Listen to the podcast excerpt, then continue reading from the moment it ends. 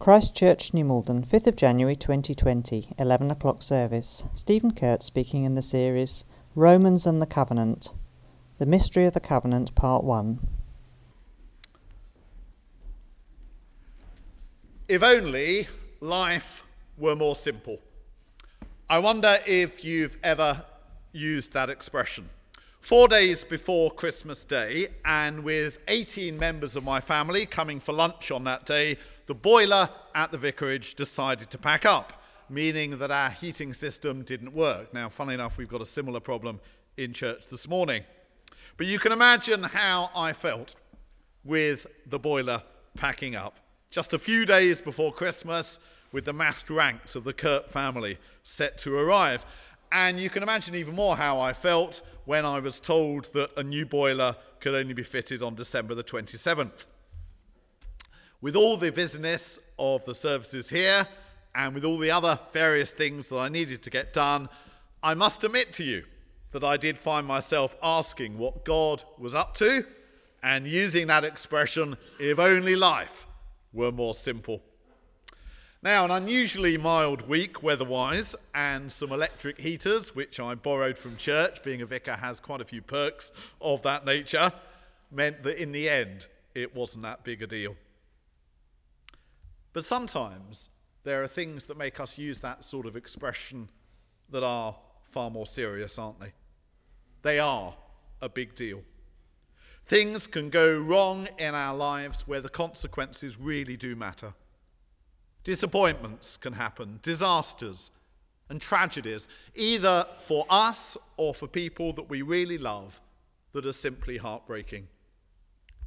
And at those points, it's completely understandable that we question what God is up to and we ask why life can't be more simple. And this includes the big questions of salvation. This includes the big questions of God's rescue plan for the world. All of us, I think, would prefer matters to do with God and his salvation to be as simple as possible. Because that way we could then get them sussed. We could know completely where we are we wouldn't have to put up with uncertainties or strange things that we are perplexed by. But when we engage with the Bible and its contents, what we do see is that God's plan of salvation is actually far from simple. We see that there's actually a good deal of mystery and strangeness involved within it. Within this section of Paul's great letter to the Romans that we're now moving on to this January, we see this mystery really on full display. Romans chapters 1 to 8, with all the wonderful truths that it contains about God's salvation, that's relatively well covered ground for Christians. Romans 1 to 8 has lots of sermons preached upon it and its contents. But by comparison, Romans chapters 9 to 11 in particular is much less popular. And that's because it's complicated. That's because it's mysterious. In certain parts, it's rather disturbing. In fact, there have been some who have sought to essentially detach chapters 9 to 11 from the rest of Romans to say that it's not really quite so important. It's stuff that we can relegate and perhaps today we don't really need to know or worry too much about.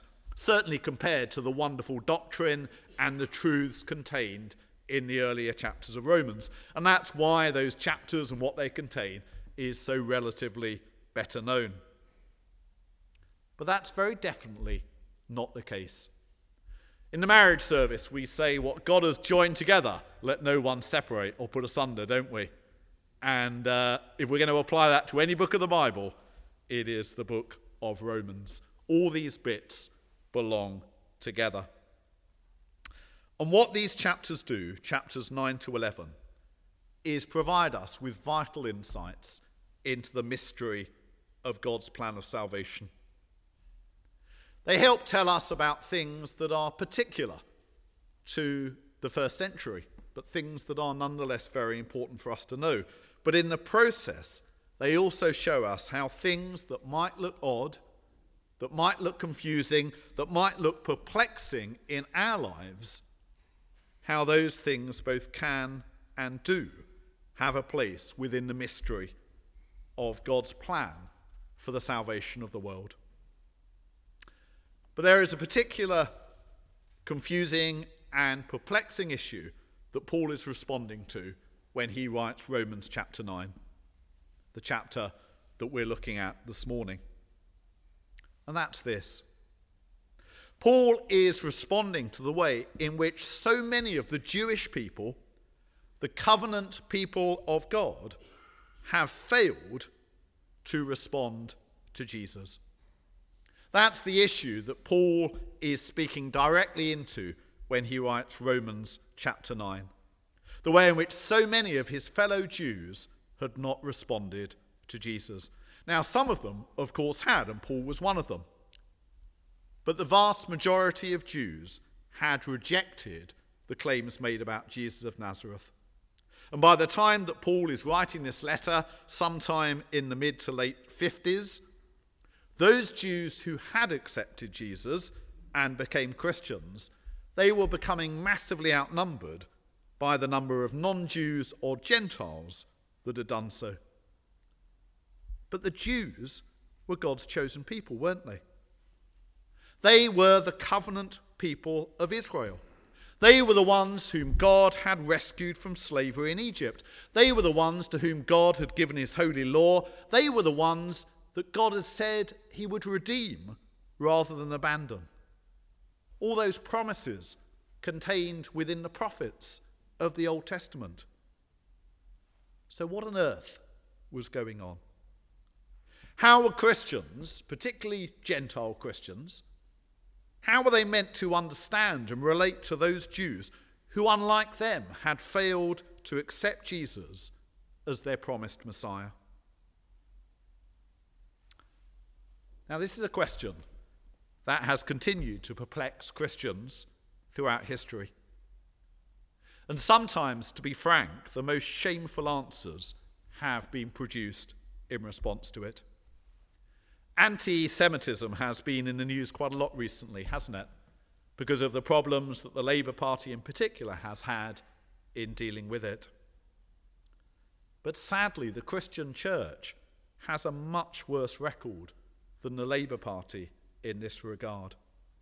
With even its heroes, people like Martin Luther, saying at points the most inexcusably evil things about the Jews and how Christians should respond to them. I'm a big fan of Martin Luther. He played a crucial role in what he brought to Western Christianity. But when it comes to what he said about the Jews, it is utterly and completely inexcusable, even by the standards of the time. What Luther said was appalling. And it's both because of the current wave of anti Semitism, which sadly does seem to be on the increase, and its historical roots in Christianity, which we can't explain away, we have to own up to and admit that that has been there. It's because of both of those things that we need to pay particular attention to these oft neglected chapters of Romans, the bridesmaid, as it were, of the book of Romans, chapters 9 to 11. We need, need to pay particular attention to these chapters and what Paul is seeking to teach through them. And chapter 9 that we're focusing on this morning, we're looking at chapter 10 next week and chapter 11 the week after. Chapter 9 basically centers upon explaining more of the mystery within God's covenant plan. The mystery of those whom God has chosen, the mystery of those whom God has hardened, and therefore the overall mystery in God's purpose. So we're going to look at those one at a time. First of all, the mystery of those whom God has chosen. Now, if you've got the Bibles open, turn to page 1136, not quite the beginning, but if you look from verses 6 down to 13, that's the part where Paul is dealing with the mystery surrounding those whom God has chosen. And it's here that Paul shows that God's choice, God's election, that's another word for choice, is far more nuanced than is sometimes realized. Standard Jewish thinking was that God had straightforwardly chosen the people of Israel. But what Paul says is that when we examine the matter more closely, it's a bit more complex. Abraham, for instance, the founding father of Israel, he had two sons, but only one, only through his second son Isaac, Paul says, rather than through the first son Ishmael, was his offspring reckoned. The covenant line only continued through Isaac rather than Ishmael. And later on, when Isaac himself and his wife Rebekah had children, Paul says, God's election only continued through the younger son Jacob rather than his older twin brother Esau. And Paul says this choice had absolutely nothing to do with human desire or effort, but was entirely down to the mercy and compassion of God. That's in verses 14 to 16, where Paul quotes God's later words to Moses, and this is what they said I will have mercy on those whom I have mercy, and will have compassion on whom I have compassion. Now, those words were said to Moses, but if we go back to the story of Jacob in particular, we know that this was true because Jacob, of course, was an absolute scoundrel. If we read the story of Jacob, there's nothing particularly moral or upstanding that will make God choose him over his brother Esau. And it was with the help of his conniving mother Rebekah that he cheated his brother Esau out of his birthright in the most outrageous manner. And yet, with all of that sin, or perhaps even because of it, God still chose Jacob, indicating that when it came to God's election, when it came to God's choice, something very deep and mysterious, rather than simple, was going on. But it doesn't end there, because Paul then goes on to talk about the mystery of those whom God had hardened. Now, this is from verse 17 of Romans 9. As Paul invokes the story of the Exodus, we had part of that story read to us just a few moments ago, and all those strange passages where we're told that before the escape from Egypt, God actually hardened the heart of Pharaoh so that he refused to let the Israelites go. At some points, we're told Pharaoh hardened his heart, hardened his heart, but at other parts, we're told that God hardened Pharaoh's heart. Now, that's a pretty odd thing for God to have done, isn't it? But in verse 17, Paul quotes the words that Pharaoh was told by God via Moses. And this is what he quotes from that passage from Exodus 9. I raised you up for this very purpose, that I might display my power in you and that my name might be proclaimed in all the earth. God's words to Pharaoh, whom he'd hardened against the Israelites and against him. what this all amounts to, Paul says from verse 18, is that God is sovereign. God is completely sovereign over this whole process of salvation. He has mercy on those on whom he wants to have mercy, and he hardens those that he wants to harden. And questioning this is a little bit like lumps of clay trying to talk back to a potter who's forming that clay into pieces of pottery, some for noble purposes, Paul says, and some for common usage. Now, it is rather perplexing, isn't it? But what all of these points amount to is the third point that Paul makes in this passage, which is the overall mystery of God's purpose. And this is from verse 22, as Paul reveals that all of this choosing of some by God and hardening of others by him, rather than being randomly, random or arbitrary or unfair, it was all for a purpose. Specifically, the purpose of bringing the Gentiles into God's people. Throughout this chapter, Romans 9, Paul has constantly quoted the covenant story of Israel, hasn't he? through his references to Abraham, Isaac, Jacob, and Moses, and now he quotes from the prophets. He quotes from Hosea, and then he quotes from Isaiah. And he quotes from the way that they spoke of the future day when those whom God had declared were not his people and were outside of his love would be brought into both of those things. When those people who were outside of his people would be made part of his people, and those who were outside of God's love will be brought into that love. And what Paul appears to be saying, and this will be repeated as we continue to look at these chapters over the next two weeks, is that some of God's people being hardened was in a strange and mysterious way all part of the way in which his purpose for bringing outsiders into his covenant family was being fulfilled. God was hardening some precisely in order to extend his mercy to others.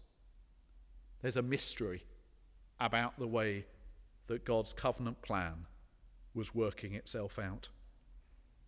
Now, one of the verses that has troubled Christians in this passage over the years is verse 22, where Paul speaks of some being prepared for destruction as objects or vessels of wrath.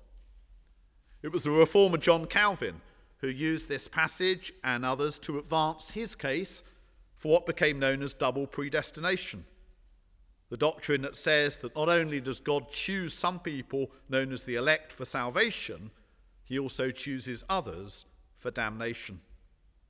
I remember first learning uh, about Calvin and his doctrine when I did A level history and worrying more than a bit about whether I might be one of those chosen for damnation.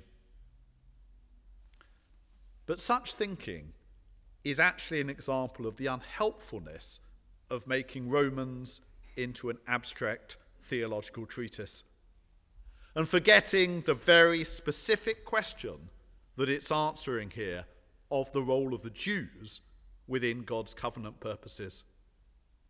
And when we put all of these various strands of Romans together, what Paul appears to be saying is that Israel was indeed hardened, very like Pharaoh was earlier in the biblical story, and made into a vessel of wrath but precisely so that the sin and wrath carried first by Israel could then be passed on to her Messiah Jesus and brought under God's judgment and condemnation when he was crucified. You see, it's that understanding that makes sense of all those bits about the Jewish law, those very strange bits that we looked at before Christmas in chapters 5 and 7. That mysterious role of the law being given to increase the trespass. I wonder if you remember those bits that we looked at back in November. What Paul appears to be saying at the end of Romans 9 is that God deliberately caused his people Israel to stumble so that those beyond his people, in other words, the Gentiles, would be able to join it. The Jews who sought to find a righteousness of their own in other words, an exclusive covenant status that belonged to them and them alone, they failed to find that.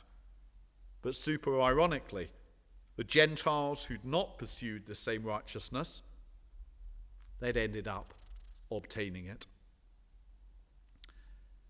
Now, it is mysterious, isn't it? It is strange. It's odd. And it would still seem pretty awful and unfair if we didn't note Paul's clarity over this state of affairs not being God's final word. Particularly when we look at Romans 11 in a couple of weeks' time, what we'll see is that the bit that we're looking at this week is part of the process of God's covenant plan rather than representing its final chapter. There's more to be said, particularly about God's interaction with the people of Israel than those bits in the middle of the story. But it's nonetheless good for us to pause the story at this point. Because we do live in the middle of God's process the middle of the process of God's unfolding plan. We don't live at the conclusion of the story, do we? We live in the middle of its unfolding, rather like Paul did. And it's because of this that we need to note, I believe, three particular attitudes that we're called to as we seek to walk by faith in God as part of this process of his salvation plan being uh, revealed. And the first of these attitudes I believe we're called to is this continuing belief and trust in God's goodness and love and respect for his sovereignty. It's very natural, as I said earlier, especially when things are tough, for us to ask what God is up to and to ask why life can't be simpler. But a vital part of our Christian faith is continuing to believe in God's love and continuing to believe in God's control over the world. And when events happen that bring both of those things into doubt, that's then the real challenge of faith. It's really the application of that very famous verse from the previous chapter. Romans 8, like a lot of the first eight chapters, is relatively well known. And most of us here will know that verse, Romans 8, verse 28, that says this And we know that in all things God works for the good of those who love him, who have been called according to his purpose. We can know that verse and we can be familiar with it, but it can very easily become a cliche. And Romans 9 really fills out what it means to believe in that verse. Because it's when trials and difficulties come our way or when we look at a world that seems to be completely losing its way in terms of any godliness or purpose, it's then that the challenge comes to us to continue believing, whatever things look like, to continue believing in both God's love and his control over the world. And the key to doing this is really the next attitude that we need to cultivate, which is humility. Humility about how little we grasp about the mystery of God's purposes. So, continuing belief in God's goodness and His love and respect for His sovereignty, but what we need alongside that is humility about how little we grasp about the mystery of God's purposes. You see, complex problems, they tend to need complex solutions, don't they? And God's wisdom and his ways are also far beyond our comprehension. He wouldn't be God otherwise. And what's required, required from us, therefore, alongside continuing faith in God's goodness and his love, is a humility that accepts the limits of our vision of what God is up to. The book of Exodus talks about God hardening Pharaoh's heart, doesn't it? And it talks about that being part of God's mysterious plan for saving the Israelites from Egypt. But no one, if it hadn't been revealed to St. Paul, would have guessed that God was using the very same approach with his covenant people. That God was using the very same approach with the people of Israel as part of his plan for bringing in the Gentiles. God deliberately hardening large swathes of his chosen people in order that those outside of his people would come in. No one would have guessed that. No one could have imagined that if God hadn't revealed it. But God did reveal it through St. Paul. And Romans 9 reveals that God was actually working to a purpose behind that mystery. And what this suggests to us is that we need a greater humility in acknowledging how little we can grasp of the mystery of God's purposes.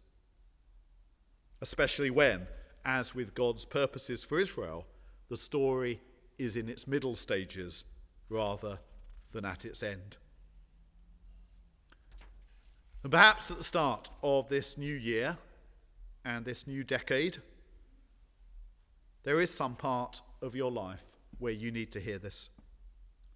Perhaps there is some difficulty that just seems impervious to being resolved. Perhaps there's someone in your family who seems hopelessly hardened against God and against His love. Despite all of your prayers, despite all of your best wishes for them, despite where you earnestly before God desire them to be. It can be heartbreaking. And at the start of chapter 9, we see that Paul felt precisely the same about the resistance of his fellow Jews to God's love for them in Jesus. We haven't looked at this bit yet, but if you look at the start of chapter 9, we see a tremendous insight into the anguish that Paul felt. And we can often feel the same. Can be heartbreaking when we have someone that we deeply love and who's close to us, whom seems so hardened against God's love. But what we're called to in these circumstances is a similar faith in the mystery that surrounds God's implementation of his purposes. Sometimes, for reasons beyond our comprehension, God does harden some while revealing his mercy to others. And it can be really hard to be in the middle of that process. But it's a case of recognizing, firstly, that the middle of a story isn't the same as the end of that story. And secondly, that whatever it looks like, God does know what He's up to. As God continues to unfold His plan of salvation. And this should lead us to a third vital attitude that is again displayed by St. Paul it's continuing love for everyone, regardless of where they currently appear to stand before God. See, that's what we see at the start of chapter 9. In Paul's massive anguish and continuing love for his fellow Jews. Paul makes this incredibly heartfelt declaration of his love and his commitment to his brother and sister fellow Jews.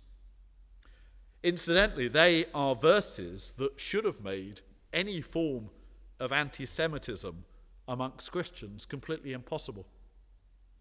How the anti Semitism within the history of Christianity could have reached the depths that it has when Romans 9, particularly its first few verses, exists, is rather unfathomable. So it has a great deal to say to us about the way that Christians need to love and respect and care for the Jews. And that in itself is a vital application for us today. Because as Christians, we need to be at the absolute forefront of opposing this terrible evil of anti Semitism. And that doesn't mean being anti Arabs or Muslims and failing to show love and respect for them. But it does mean that we need to love and respect and honour the Jews. But its application is also wider to us this morning. Because our calling, as we wait for God's purposes to be completed, and as we live with all of the mystery that this involves, is to continue showing God's love to everyone that we encounter, particularly those who at present seem beyond that love. That is a strong and major part of our calling to particularly seek to show love to those who seem at present to be beyond God's love. That's the love that Paul models at the start of this chapter. It's the love that he wants the largely Gentile church in Rome to show towards the not yet Christian Jews. And it's the love that he also summons us to show to everyone. But as I say, particularly to those who at present seem irredeemably hardened against God and his great love for them. Romans 9 is a deeply mysterious chapter, but it's a vital one because it shows us how much we need to trust in God and the mystery of his loving purposes. As this great story of his covenant plan of salvation makes its way towards completion. Let's pray. And perhaps let's hold someone now in our hearts before God, someone we know, perhaps someone close to us, who appears completely hardened against God and his love for them. Let's, in the silence, hold that person before God now.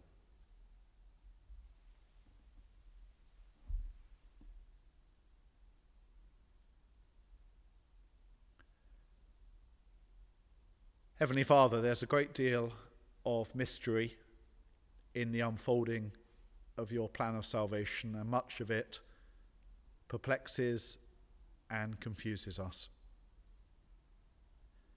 But we pray, Lord God, that you would help us to continue in faith, trusting in your goodness and your love and your wisdom.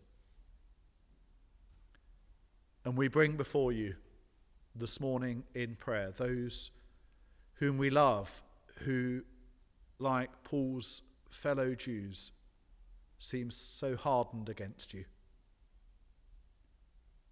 And trusting in your goodness, trusting in your love, trusting in your sovereignty, we ask, Lord God, that you would reveal your light and your love to them. And ahead of that happening, Lord God, we pray that you'd use us to continue displaying your love. Would you help us to keep going, to be people who reflect your great love for the world, and particularly for that person that you've placed on our hearts this morning? And we appeal to you, Lord God, to use that love as part of your ongoing process for your redemption of the world and its people. And we pray this in Jesus' name. Amen.